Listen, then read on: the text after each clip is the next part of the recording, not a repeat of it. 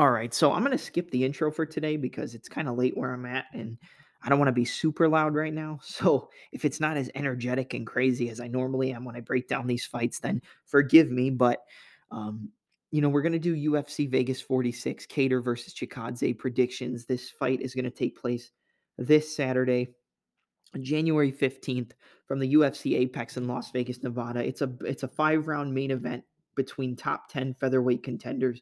You've got the number 5 ranked Kelvin Kattar who's coming off that devastating loss to Max Holloway over a year ago looking to bounce back and uh you know, vault his way back up into number one contender status, title contention.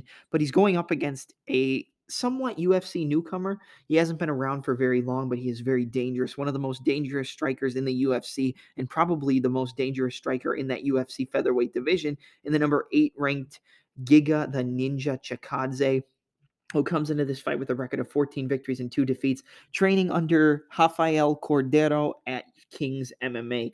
So, without any further ado, let's get this started. I mean, you know, I'm not going to do a full breakdown on the card. Like, it's not going to be you know, five, six, seven, eight. You know, it's not going to be every fight because a lot of the fights I was looking forward to breaking down fell through.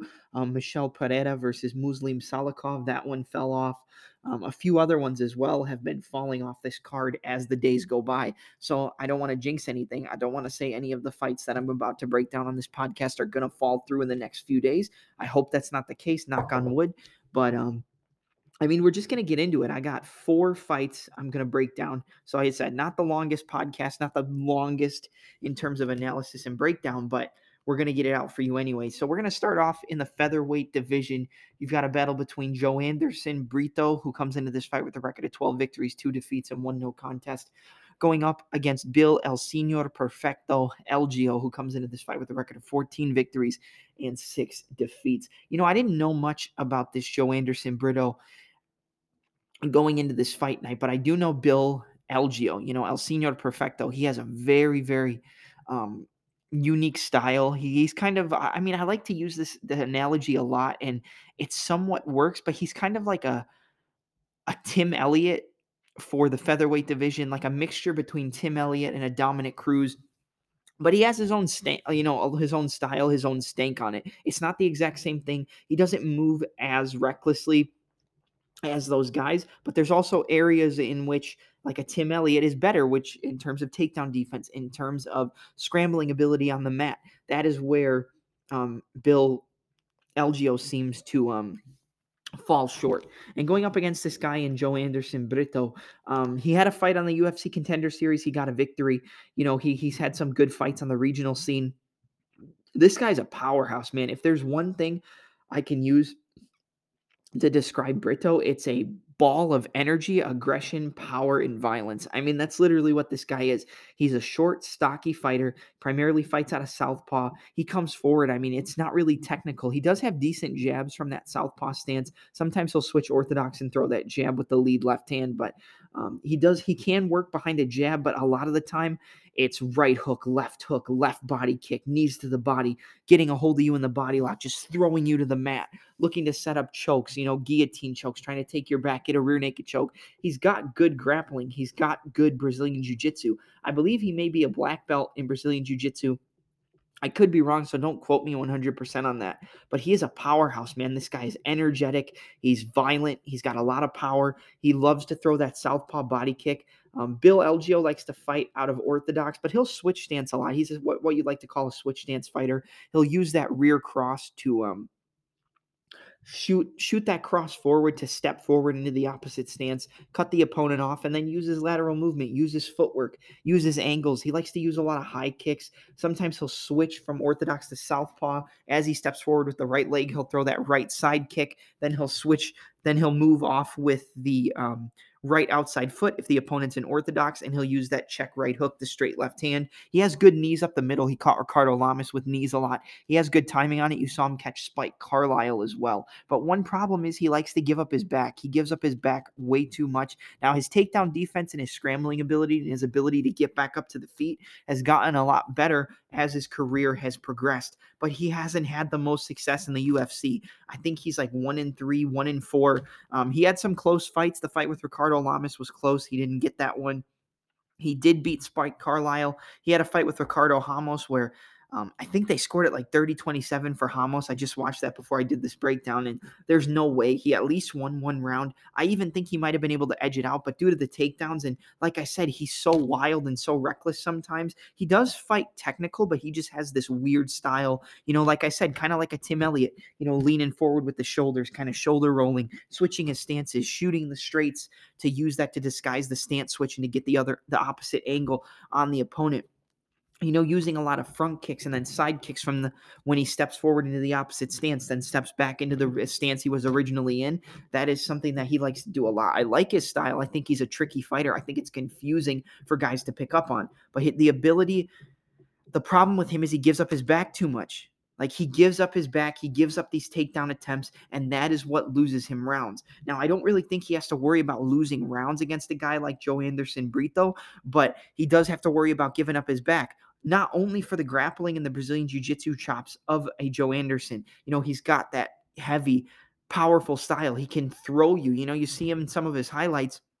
He can get lateral drop throws. He can get a hold of you in a body lock and toss you to the ground, step to the outside of your foot, use that outside trip, and just throw you to the ground with all of his power.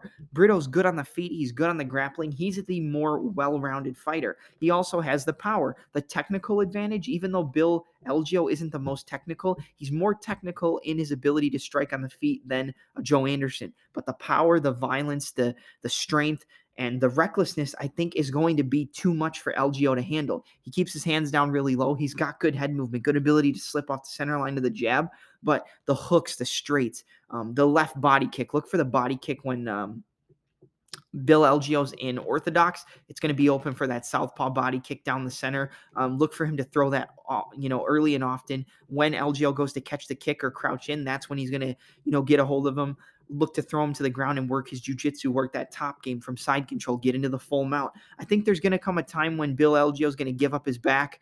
Um, you know, I think he's going to get hurt with those body kicks, hurt with those wild hooks on the feet later on in the fight. He's going to go to catch a kick. Um, Brito's going to be able to scramble out, use that you know, caught kick to get the back of Bill Algeo, like he gives up in a lot of his fights. And then he's going to be able to work his way into getting the rear naked choke and getting the submission. So my pick is for Joanderson Brito to defeat Bill El Senor Perfecto Algeo via a second round rear naked choke submission. This is a fight I'm really looking forward to. I haven't seen much of Brito or Brito, Joe Anderson Brito going into this fight night. So I'm excited to see where this fight goes. And I think he does get the victory here and improves to 13 2 and 1. All right. Up next, we've got a fight. Sorry, give me a second. Uh, okay. Sorry, I mean, I was mm. chewing gum, so I'm sorry. That's not really professional. But up next, we've got a flyweight bout between top 10 ranked flyweight contenders. You've got the number five ranked Brandon Raw Dog Royval, who trains out of Factory X under coach Marc Montoya. He comes into this fight with a record of 12 victories and six defeats. He's going up against the number seven ranked Rogerio Bontorin, who comes into this fight with a phenomenal record of 17 victories, three defeats, and one no contest. So Rogerio Bontorin is coming off of a decision victory over Matt Schnell. It was a close fight, but uh, I didn't, you know, Rogerio Bontorin, his power on the feet, um, his ability to crowd the crowd the punches of Matt Schnell and land those wild, the the powerful straights and the hooks and the one twos down the center was really hurting him towards the end of the fight. And it was the volume along with the power that was hurting Matt Schnell and giving him the ability to get those takedowns and then work from the top position to seal that third round. Now, he did lose recently. He got knocked out by Kai Kara-France. You saw Kai Kara-France just dismantle Cody Garbrandt at UFC 269, and then he is going to be returning in March going up against Askar Askarov. So the winner of Askarov and Kai Kara-France is more than likely going to get the winner of Figueiredo versus Moreno 3, which takes place at the next UFC pay-per-view, which is UFC 270. But I mean, Brandon Royval, he's coming off of a loss in a fight against Alexandre Pantoja, who is, I believe, ranked number two or three in that flyweight division. And, um, you know, Royval looked good in that fight. He, he fights primarily out of a southpaw stance. He he's very, you know, hands down, hands low, you know, kind of moving his head, moving side to side, moving in and out. You know, he fights really, really awkwardly. He doesn't, he's not the most technical guy, but he can use his volume. He does have a pace and a pressure that he puts on guys and it makes them wilt. You know, that's the thing. You look at the fight with Kai Kara-France, he is able to go wreck, get reckless and wild on the feet and use that volume and use that pace and pressure to tire these guys out because he can fall back on his phenomenal grappling, his phenomenal Brazilian Jiu Jitsu. He used it, he showcased it against Kai Kara-France using a spinning back elbow catching Kai coming in after he hurt him with an overhand, and then you know using the scrambles and the knees up the middle. He's got very good knees. He'll fake the level change, come up the middle with the knee, and then he used that to lock up a arm and guillotine choke and get the submission on Kai Kara-France. He had a fight with uh, Brandon Moreno right before Moreno went to fight Deiveson Figueiredo.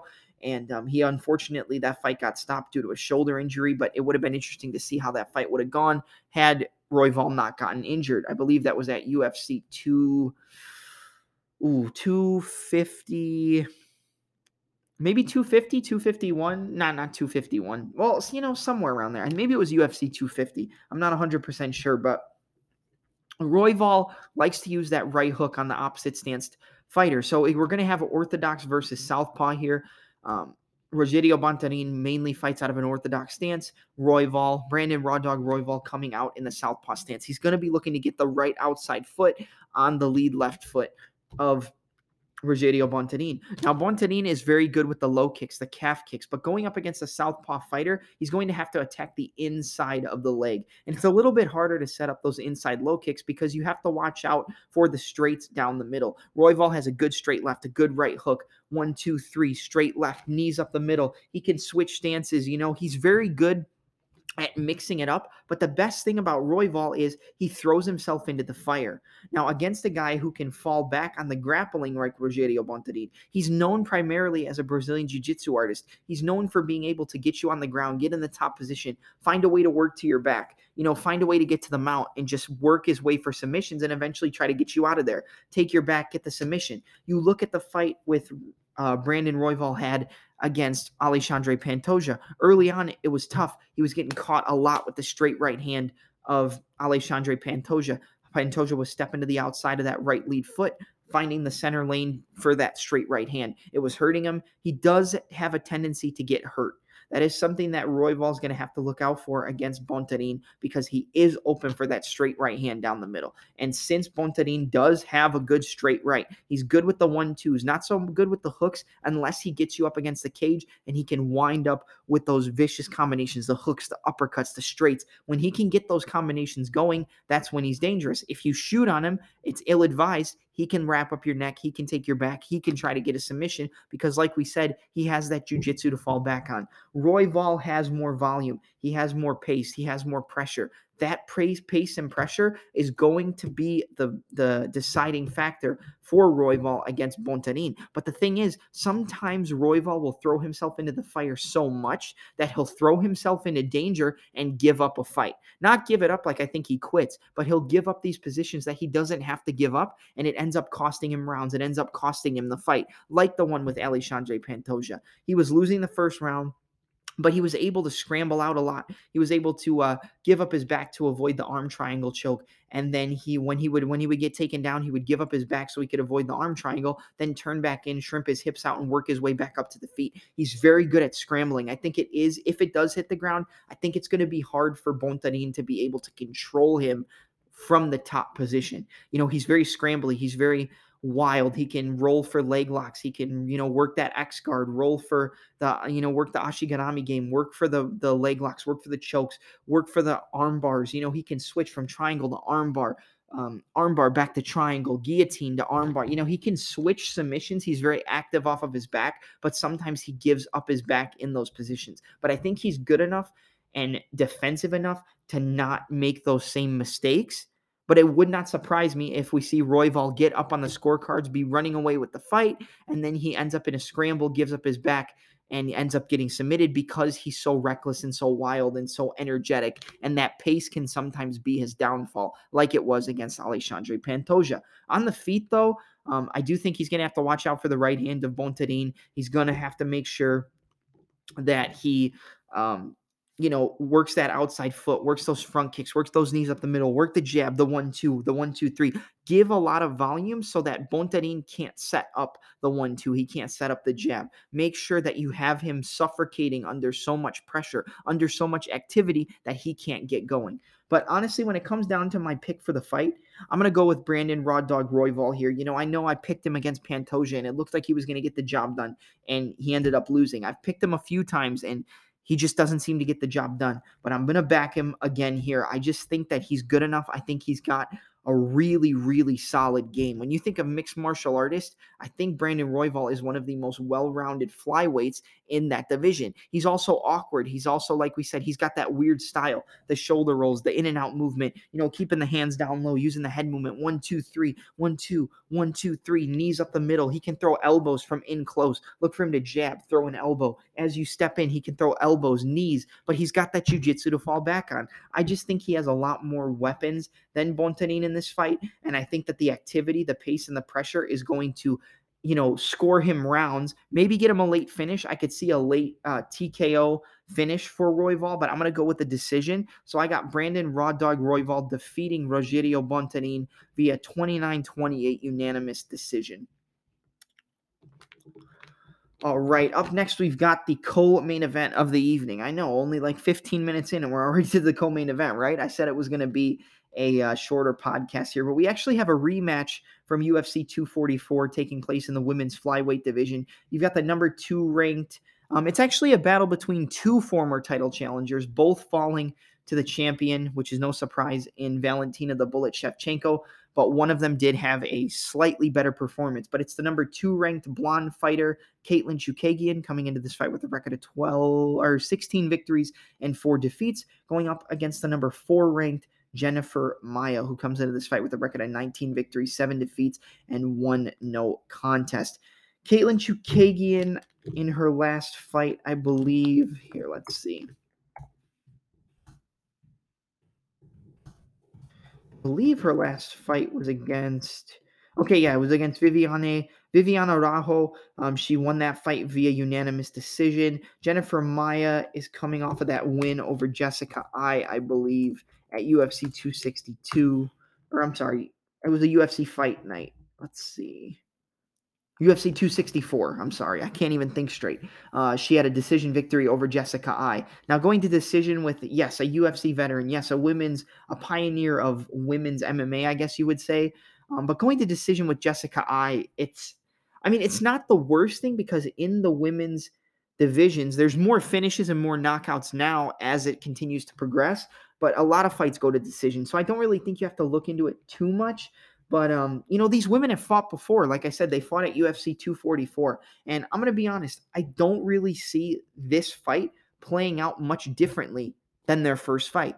In that fight, you know, you look at a girl like Jennifer Maia, and like I said, she had more success against Valentina Shevchenko than um, Katlyn Chookagian. Chookagian didn't really get much of anything going. She had some decent combos on the feet, but she couldn't really land too much of anything. And then eventually just got outstruck on the feet and then taken down and um, worked from the top position. And I believe grounded and pounded or uh, ground and pound TKO. I could be wrong, but I believe it was a TKO. It could have been a submission, but I know it was finished on the ground. Um, Jennifer Maia, she was being outclassed early in the fight, but the longer the fight played out, she was able to get to, get on the inside. She was able to use that pace and pressure, use that um, you know Mike Tyson bob and weave style. She's a brawler. She's a boxer. She's a she's a Muay Thai brawler. She keeps those hands high at her chin and she uses the, the bob and weave, you know, slip, slip, roll, slip, slip, roll. And she uses those slips to time over the jab, come over the top of the left jab with the overhand right, come back with a left hook, come over the top of the right hand. One, two, three, boom. One, two, three, boom. You know, you look at the fight with Katlyn Chookagian, the first fight that they had, and, you know, it was kind of an outclassing performance from Chookagian. Chookagian is very good. She's very technical. She's very crisp and clean on the feet. She likes to use a lot of traps. Sometimes she'll be an orthodox. She'll throw a right kick, step into southpaw, but then step back to orthodox, which is used not only to get you to direct into the power, but when you switch stance into southpaw on the orthodox fighter, you're going to get them to move towards your left, which is towards the power. But then when you switch back to orthodox as they circle, you're moving them back the opposite direction, which is going to square them up in the center and it's going to have them on target for your punches down the center, for your attacks down the center. It's going to square up their hips as you use that um, switch stance. It's kind of, I believe Dan Hardy did a video on it. He calls it the rock step. It's not the exact same thing, but it's very similar. If you're in orthodox and the opponent's a southpaw, you or if, if you're both in orthodox, right, and you're standing in front of each other, you want to be able to get that outside foot because when you're in orthodox, you have the same weapons the jab, and the straight right. Those are the same weapons for each other. When you switch southpaw and you use that right hand to uh, measure the distance, you're going to get the opponent to circle back towards your left side. When you use that stance, you switch stance, you're going to get them to move. When you move back into orthodox as they move towards that left side, now you're making them move back towards the other direction, which is going to square them up for your original power in the stance that you're in, but it's also going to make them kind of freeze and make them square up. A lot of the best strikers use that, and Chookagian does that as well. She's very good with the fakes, she's very good with the feints. You know, feint the right hand, switch to southpaw, throw the front kick up the middle, step back into orthodox, one, two, jab, jab, one, two, hook, switch, front kick, switch back, one, high kick, use that high kick to step into southpaw, straight left hand, right hook, double jab. You know, she can constantly use a lot of fakes and feints. She sets a lot of traps, and it makes it harder for the opponent to one, close the distance, and two, be able to land much of anything because you're always getting froze up. You're always having to hesitate because of the fakes, because of the feints, because of the footwork. It's going to be hard for Jennifer Maia, and it was hard in their first fight at UFC 244. Like I said, it was basically a clear cut decision win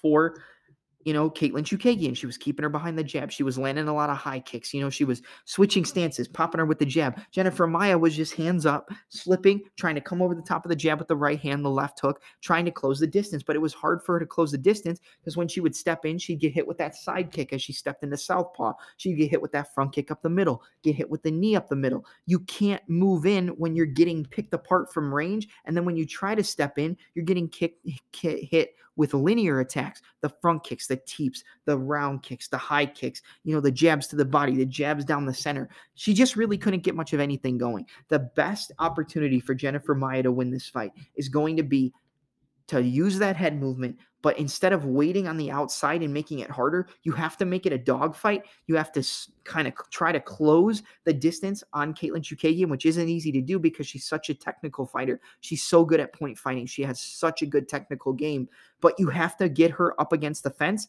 and then you have to go for the body lock. You have to go for the over under, switch the body lock, head on the inside single, transition to head on the outside, go to double, work your way back up to the body lock. She has to grapple early and grapple often. It doesn't matter if you get tired, it does not matter. But if you get her to the ground and work from the top position and you can get that early when you still have energy, that is where Jennifer Maia is going to win this fight. If it stays on the feet, Chookagian picks her apart and pieces her up for 15 minutes, just like the first fight. But if she can close that distance, use some more fakes and feints, maybe throw a kick, fake a kick, you know, pick that knee up and then use it to close the distance, step into the opposite stance, shoot the takedown or go for the body lock up against the cage. She has to trap her up against the cage or shoot takedowns from the middle and then work her way to the fence to get the takedowns and work from that top position. If she gets on the ground, I do think that Jennifer Maia can get a submission. She's a good Brazilian Jiu Jitsu artist. She has good submissions. She has good grappling. That's what she's known for. But she's fallen in love with her striking a little too much. And against a girl who's as clean, as crisp, as technical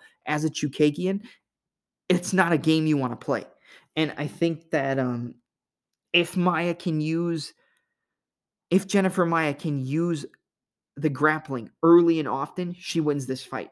But I don't see it happening. I think it's going to be very similar to the first fight. I think we're going to get a point fighting type of style. I think there are going to be some adjustments. I do think Maia will get her down, but I think she'll get her down towards the end of the round where she's not going to be able to do much. And Chookagian would have already put a lot of points in the bank with the jabs, the one twos, the combinations, the kicks, and the volume throughout the rounds that she's not going to be able to steal the rounds. So I'm going to go with a 29 28 um, split decision. I think it's going to be close. I think there might be somebody who gives this fight to Jennifer Maia, but overall, you're going to see a pretty clear cut performance for Chookagian. But, you know, judges are kind of screwy sometimes. So I'm going to go with a 29 28 split decision for Katlyn Chookagian over the number four ranked Jennifer Maia. But this is going to be a good fight. It is a rematch, but I expect it to play out pretty similar to their first fight. All right, and now we move to the main event of the evening. It's a battle in the UFC's featherweight division between the number five ranked Kelvin Kattar and the number eight ranked fighter training under Professor Rafael Cordeiro out of King's MMA in the number eight ranked Giga the Ninja Chikadze. Kattar versus Chikadze. The winner could easily be one fight away from getting a title shot. Kelvin Kattar obviously coming off of that I mean, dominant loss to Max Holloway in January of last year. Um, you know, so but I'm glad he took a year off. I think that the fact that Kattar took almost a year off from, you know, in cage competition to heal, to get ready, to to refine his game, to get, you know, to get everything together. I think that was the smartest thing that Kelvin Kattar could have done.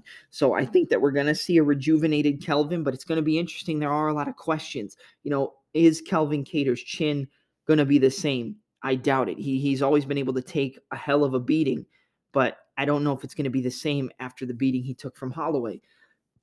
But is his game going to be refined? Is there going to be small things that he makes adjustments on that we're going to see showcased against the former glory kickboxer, you know, with over 50 fights in professional kickboxing, 14 and 2 in professional mixed martial arts, undefeated in the UFC, in the number 8 ranked Giga the Ninja Chikadze. You know, Giga Chikadze is one of the best strikers in all of the UFC. And I mean, he defeated one of the best strikers in the UFC and Edson Barbosa in his last fight and did it by finish. And it was a close fight.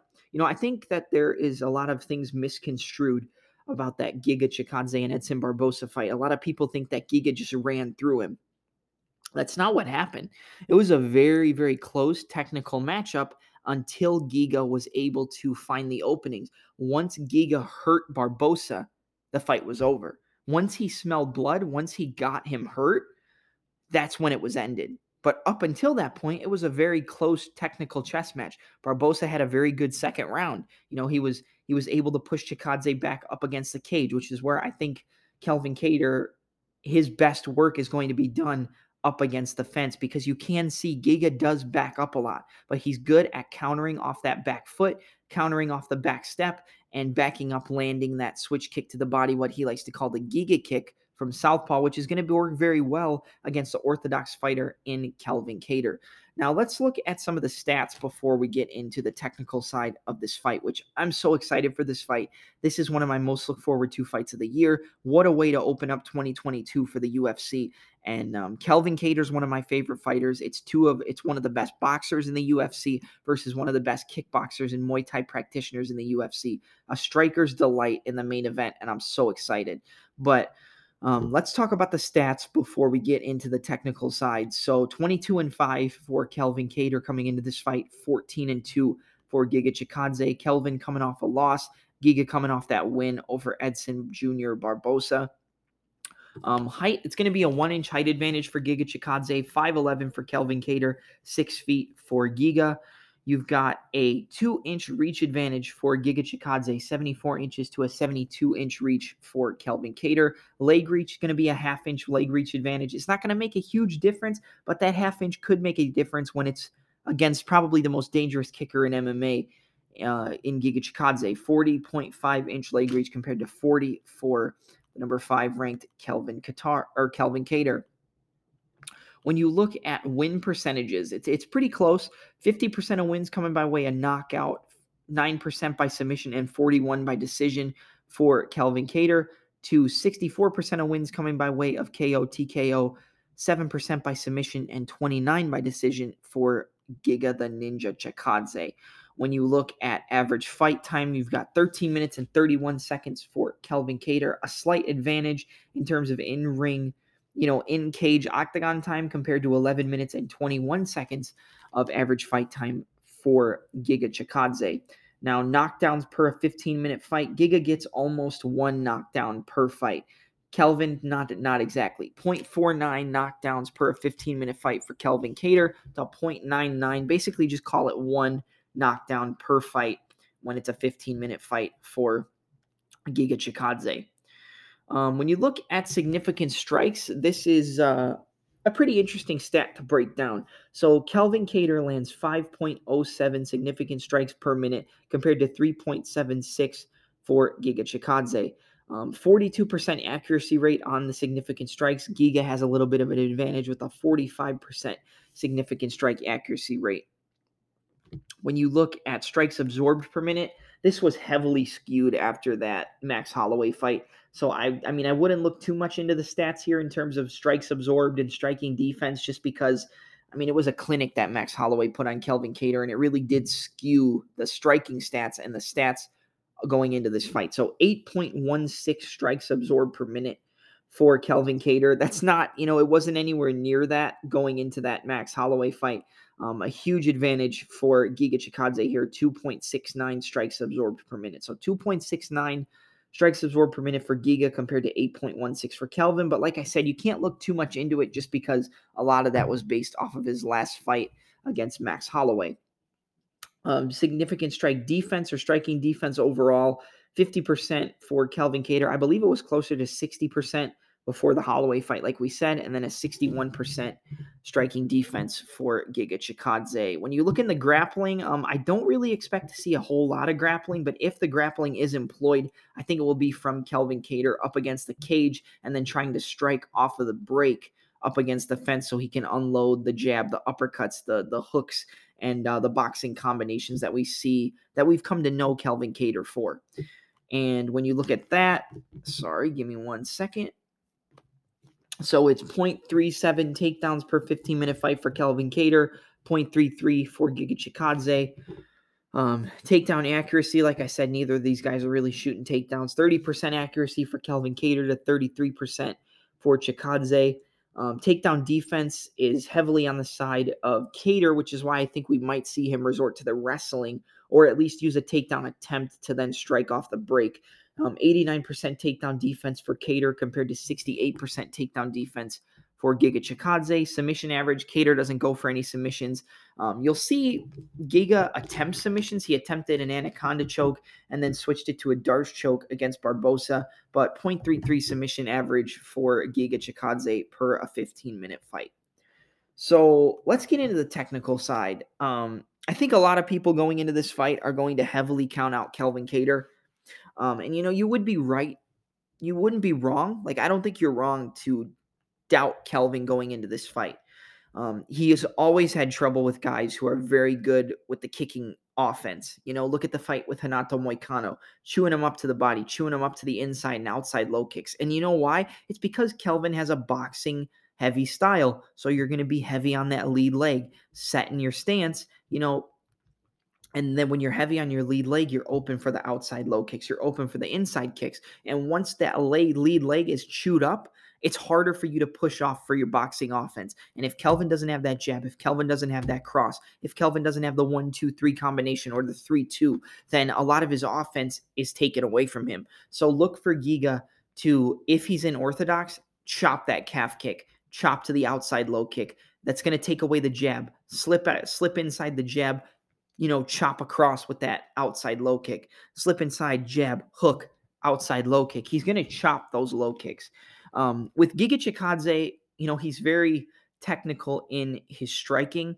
He he uses a lot of basics, but basics win world championships, but he's so good at the things that he does. When he's in orthodox, he looks to go with the outside low kick, and every once in a while he'll throw that high kick but his best kick is from the southpaw position. And on an orthodox fighter like Kelvin Kattar, that outside lead leg from the southpaw stance, right foot on the outside of the lead left leg, is going to open up the Giga kick, which is the left kick to the body. It's the best weapon for a southpaw against an orthodox fighter, and it's also one of the most dangerous weapons for Giga Chikadze. You saw him land it on Jamey Simmons. He landed, boom, a left kick to the body, and then boom, he set it up like he was going to the body, came up to the head, dropped him, and got the finish. You saw him use this same kick against Cub Swanson. He got that outside foot, uh, right outside foot on the lead left foot of Cub Swanson. Boom, left kick to the body. That was it. It only took one.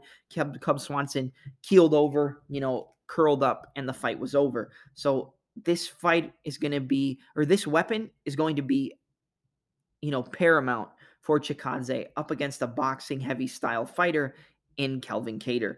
So that left kick to the body, the right outside low kicks, the left high kick, all those kicks are going to be the best weapons for Giga. Now, for Kelvin Kattar, now I said that the Edson Barbosa fight, I think a lot of people skewed the performance of Giga because he did get a finish. Yes, once he hurt him, it was over. You know, once he smelled blood in the water, that was it. And he he can pour it on and pour it on and pour it on. Kelvin Kattar is a durable guy. He can take a lot of damage, and that's not something you want to be known for. You don't want to be known for taking a lot of damage. But I think we've seen Giga slow down as the fights go on. And the fact that this is a five round fight, Kelvin has fought 25 minutes before. Kelvin has been in the 25 minute fights. He fought 25 minutes against Dan Ige. You know, he he fought 25 minutes against Max Holloway, even though that fight should have been stopped a lot earlier, but he still did it, you know? And um, he was able to make it through. It shouldn't have gone on as long as he did. He took way too much damage, but he still made it through. He's a tough, durable guy. Kelvin is a tough son of a bitch, and that you know you you just can't say anything different. Um, I think that Kelvin is going to be better off one countering off the back foot if Giga um, tries to shoot in. Sometimes he'll rush in and overextend on his right hand or overextend on his straight left, and he'll just bum rush you and try to catch you. If he overextends on Kelvin, look for Kelvin to pull back and come up the center with that rear uppercut. Look for him to pull back, rear uppercut, lead uppercut, left hook to the body, slip off, left hook to the body, left hook up top to the head, or um, left hook to the body, and then he disguises it goes down like he's ripping to the body and then comes up with a left hook or shovel hook to the head. So it looks like you're lowering your level to the body, but he he lowers his level to then throw that same punch that he threw to the body to the head. So you think it's going low, you drop your hand, boom, you're open up. Then he comes over with the right hand, follows up with the left hook, boom, boom, boom, boom, boom. He's very good at tying his combinations together. And once Kelvin gets into a rhythm, that is when he's his most dangerous. Something that Giga Chikadze can't you know, let Kelvin do is get into a rhythm. So what he has to do is use a lot of fakes and feints, use a lot of inside and outside low kicks, fake the kick, step into southpaw, check right hook, straight left hand, left fake the left body kick, step back to orthodox, one two, switch to southpaw, boom, left body kick. You know that left body kick, the southpaw kick, the front kick to the body. Body work for Giga Chikadze is going to be the key for him here. The left kick to the body, the Giga kick, the left inside low kick. You know that's going to be the keys for him. From the orthodox stance it's chopping that outside leg getting that lead leg heavy so kelvin can't push off for his jab. He can't enter range with the jab the one two the one two three you know? But one thing i notice is giga does have the tendency to get backed up. He's still good off the back foot but against a guy like Kelvin, who can use these fakes and feints, who can, like we said, we talked about the rock step. We talked about how they'll switch into southpaw to and then switch back to orthodox to square up your hips so you're stuck in the position where they want you to be. Kelvin is very good at that. He used it a lot in the fight against Dan Ige. He used it primarily in the fight against Zabit Magomed Sharipov. And I think the fight against Zabit is a very good um is a very good you know, study material and a very good piece of of uh, fight footage to watch leading into this fight with Giga. Giga is a lot more explosive. He has a lot more power, but I think that um, Zabit is a lot more flashy with his style, but they have very similar styles. Just Giga is more of a finisher. He has more power and he's more explosive. So you can't play around as much with a Chikadze as he could with a Zabit because the the threat for the finish is there a lot more in this fight against Chikadze than it was against Zabit.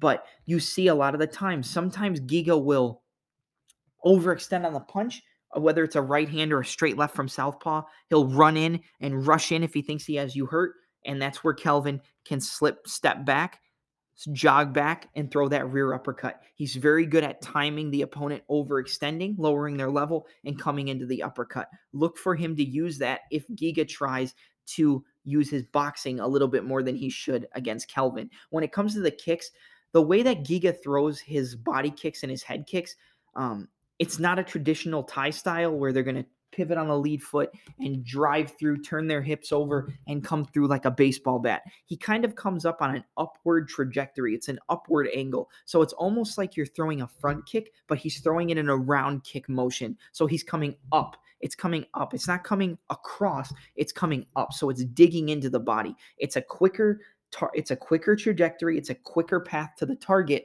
but it's a lot harder to see. And you can disguise the body kick to the head kick, the inside low kick, and then boom, follow up with the body. Chop the outside, boom, come up to the body. He comes up on an upward angle instead of pivoting on that lead foot and then, you know, coming across like a baseball bat. It's an upward kick. So those are harder to catch. And the thing is, they sneak in to your defense, they get through your defense a lot easier than a traditional Thai style round kick because it's coming up on that upward angle. It's able to slip into those that slight, you know, piece of space between your elbow and your body. So when you go to block the body shot, usually you like to, you know, lower your elbow, keep your elbow tight to your body. It's able to sneak in between your body and that elbow when it's coming up on that upward angle. So that is something that Kelvin's going to have to look out for. But I think that if Kelvin uses his jab a lot, tries to get that jab in the face of Giga, uses those fakes and feints, you know, use that those hand feints like he did against Lamas. Use those hand feints, fake and feint you know, the longer the fight goes, the more it plays into the favor of Kelvin Kattar. If it goes into the third, the fourth, and the fifth, I could see Kelvin banking the fourth and the fifth round or getting a late finish in the fourth and the fifth. I think if it was a three round fight, I would be leaning a lot more heavily towards Giga. And I do think that Giga is a dangerous fight. It's a dangerous, dangerous matchup for Kelvin. Probably one of the worst matchups you could give him but Kelvin is also one of the most dangerous fights you could give to a guy like Giga Chikadze. Yes, he's open for a lot of kicks. Yes, he has trouble with kickboxers. But you know what? There's there's areas of Giga Chikadze's game that Kelvin Kattar can take advantage of, and that's what makes this fight so good. That's what makes this fight so interesting. You know, I think that um the fact that Giga does back up, he can get backed up. He's very good at striking off the back foot, firing that left body kick, firing that left high kick, you know, firing the straight punches, the straights to the body, switching to southpaw, throwing the right hook, the straight left, coming over the top of the jab and orthodox with the overhand right. He's good at mixing up his boxing. He's very quick, he's very explosive, but I think that Kelvin can he's going to have to go through the fire. He's going to have to get through the storm of the first round and a half, two rounds. It's going to be hard, but I do not think Giga is going to finish Kelvin unless it's with a body shot. But you have to look at Kelvin Kattar as well. Kelvin has some of the best body work, and he sets it up the best out of anybody. And Giga Chikadze was getting hit with a lot of straight punches from Edson Barbosa, as well as getting hit to the body a lot. That is something that Barbosa was able to do very well. He was able to push Giga back to the cage. He was able to land a lot of shots to the body, whether it was the straights or the hooks to the body. That's where Kelvin's going to do a lot of work. I think we're going to see him fake the jab, throw the jab one, one, two, throw the cross to the body, one, two, hook to the body fake the cross, left hook to the body, left hook up top, one, two, overhand right, dig that left hook to the body, left hook up top to the head. We're going to see a lot of the body work from Kelvin Kattar, pushing Giga Chikadze back, getting him up against the cage. He is easily backed up. He is easily backed up. Barbosa was able to get in his face and back him up. Kelvin is going to be able to do that same thing as long as he can get through the fire of those early rounds. If you back up the kicker, if you don't give the kicker enough space to get full extension on their kicks and they have to throw them out ill advised and throw them out at the range they don't want to, it leaves them open for counters and it also makes them more susceptible to um, heavy shots because they'll throw their kick and they're off balance because it's not at the range they need to be to throw the kick they want to throw. Um, I think it's a close fight. I do think it's it's a tough fight for Kelvin, man. I think that the left body kick, like I said, the inside and outside low kicks, the kicking game of Chikadze is going to be a big problem. But I'm going to go against the grain here. I'm going to go against the. Um, I don't see anybody really picking Kelvin Kattar here. And I could see why because of his last performance and all the damage he took. But I'm picking Kelvin Kattar here, man. I think Kelvin is going to get a late finish against Giga Chikadze. I think it's going to be. I'm going to think. I think either late third or fourth round. I'm going to go with a fourth round TKO finish here for Kelvin Kattar over Giga Chikadze to get back into the win column.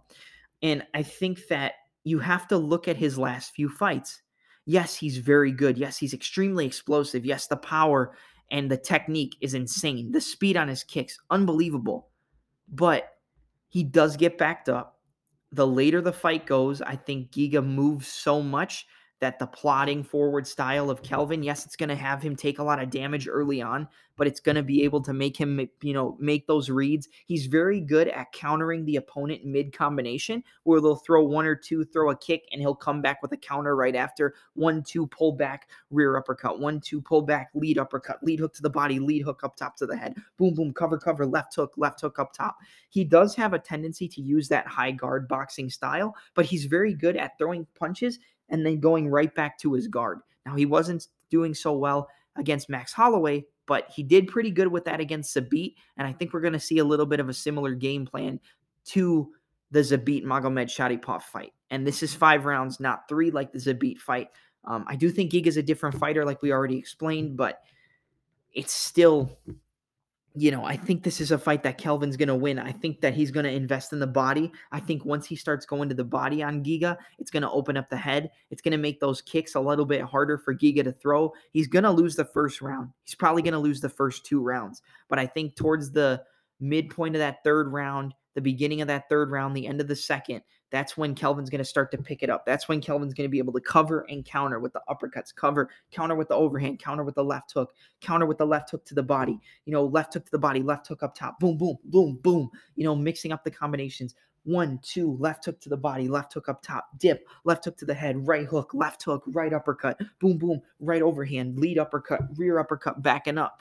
Um, he likes to use that front kick a lot. I think we might see Kelvin fake the front kick, step into southpaw, um, when Giga's in orthodox, then switch back to orthodox to square him up, get him up against the cage, and then unload with the jab. Fake, fake, fake. Boom, boom, boom, boom, boom, boom, boom. Rip to the body. Boom, boom, boom, boom, boom. If you get him in the boxing range, if you can get past those kicking ranges, which he's going to be able to do by using that switch to southpaw, switch back to orthodox to square up the opponent, get him up against the cage and work his combinations. I think we're going to see him invest in the body. The body work of Kelvin's going to make Giga drop his hands. He's going to be open for that hook cross up top. He's going to land it on Giga Chikadze and he's going to get the TKO finish. So my pick is Kelvin Kattar to defeat Giga Chikadze via a fourth round TKO. All right, that's going to be it for my predictions for UFC Vegas 46 Kattar versus Chikadze. I hope you guys enjoyed these predictions. They're out a little bit earlier than normal. You know, we got two back to back episodes done on the podcast. Pretty good this week. We're back on track. And um, I can't wait for this fight. This main event is absolutely phenomenal. The fight with Royval and mm-hmm. Bontorin is going to be a great fight as well. Algeo versus Brito, phenomenal fight. There were some other fights we were supposed to have on this card that we already kind of discussed, but a lot of this card is falling apart. But we still have the best fight on the card, a fantastic main event in that featherweight division. Kattar versus Chikadze is going to be one of the most high level striking matchups you'll ever see, and it's a phenomenal main event to start 2022. 2022 is going to be the year of Double M and the Touch 'em Up podcast. We are going to go harder than we ever went. We are going to make the biggest progress we've ever made. We are going to make have the most interviews we've ever done. I'd like to interview a UFC champion this year. That's one of my goals, and I think we can do it. Um, I'm really excited to get these new podcasts, get some new interviews, get some more breakdowns, get my YouTube channel going. I'm ready to put more work in than I ever have. Remember, you guys also have to help me out get these podcasts out to anybody you know who's a fan of MMA or professional wrestling or boxing or any type of combat sports. That's your brother, your sister, your aunt, your uncle, your boyfriend, your girlfriend, your mom, your dad, your coworkers, people you go to school with, anybody you know who's a fan of MMA or professional wrestling.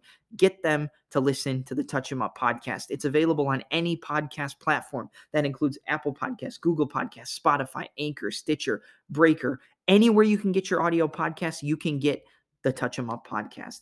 And please be sure to leave a review for my podcast on Apple Podcasts or anywhere else you can leave a review. Make sure to give us that five stars, hit it with the five star frog splash, and get the Touch 'em Up podcast to be the best number one MMA podcast in the world. I'm your host, Double M, and I'm out. Have a good night, everybody. All right.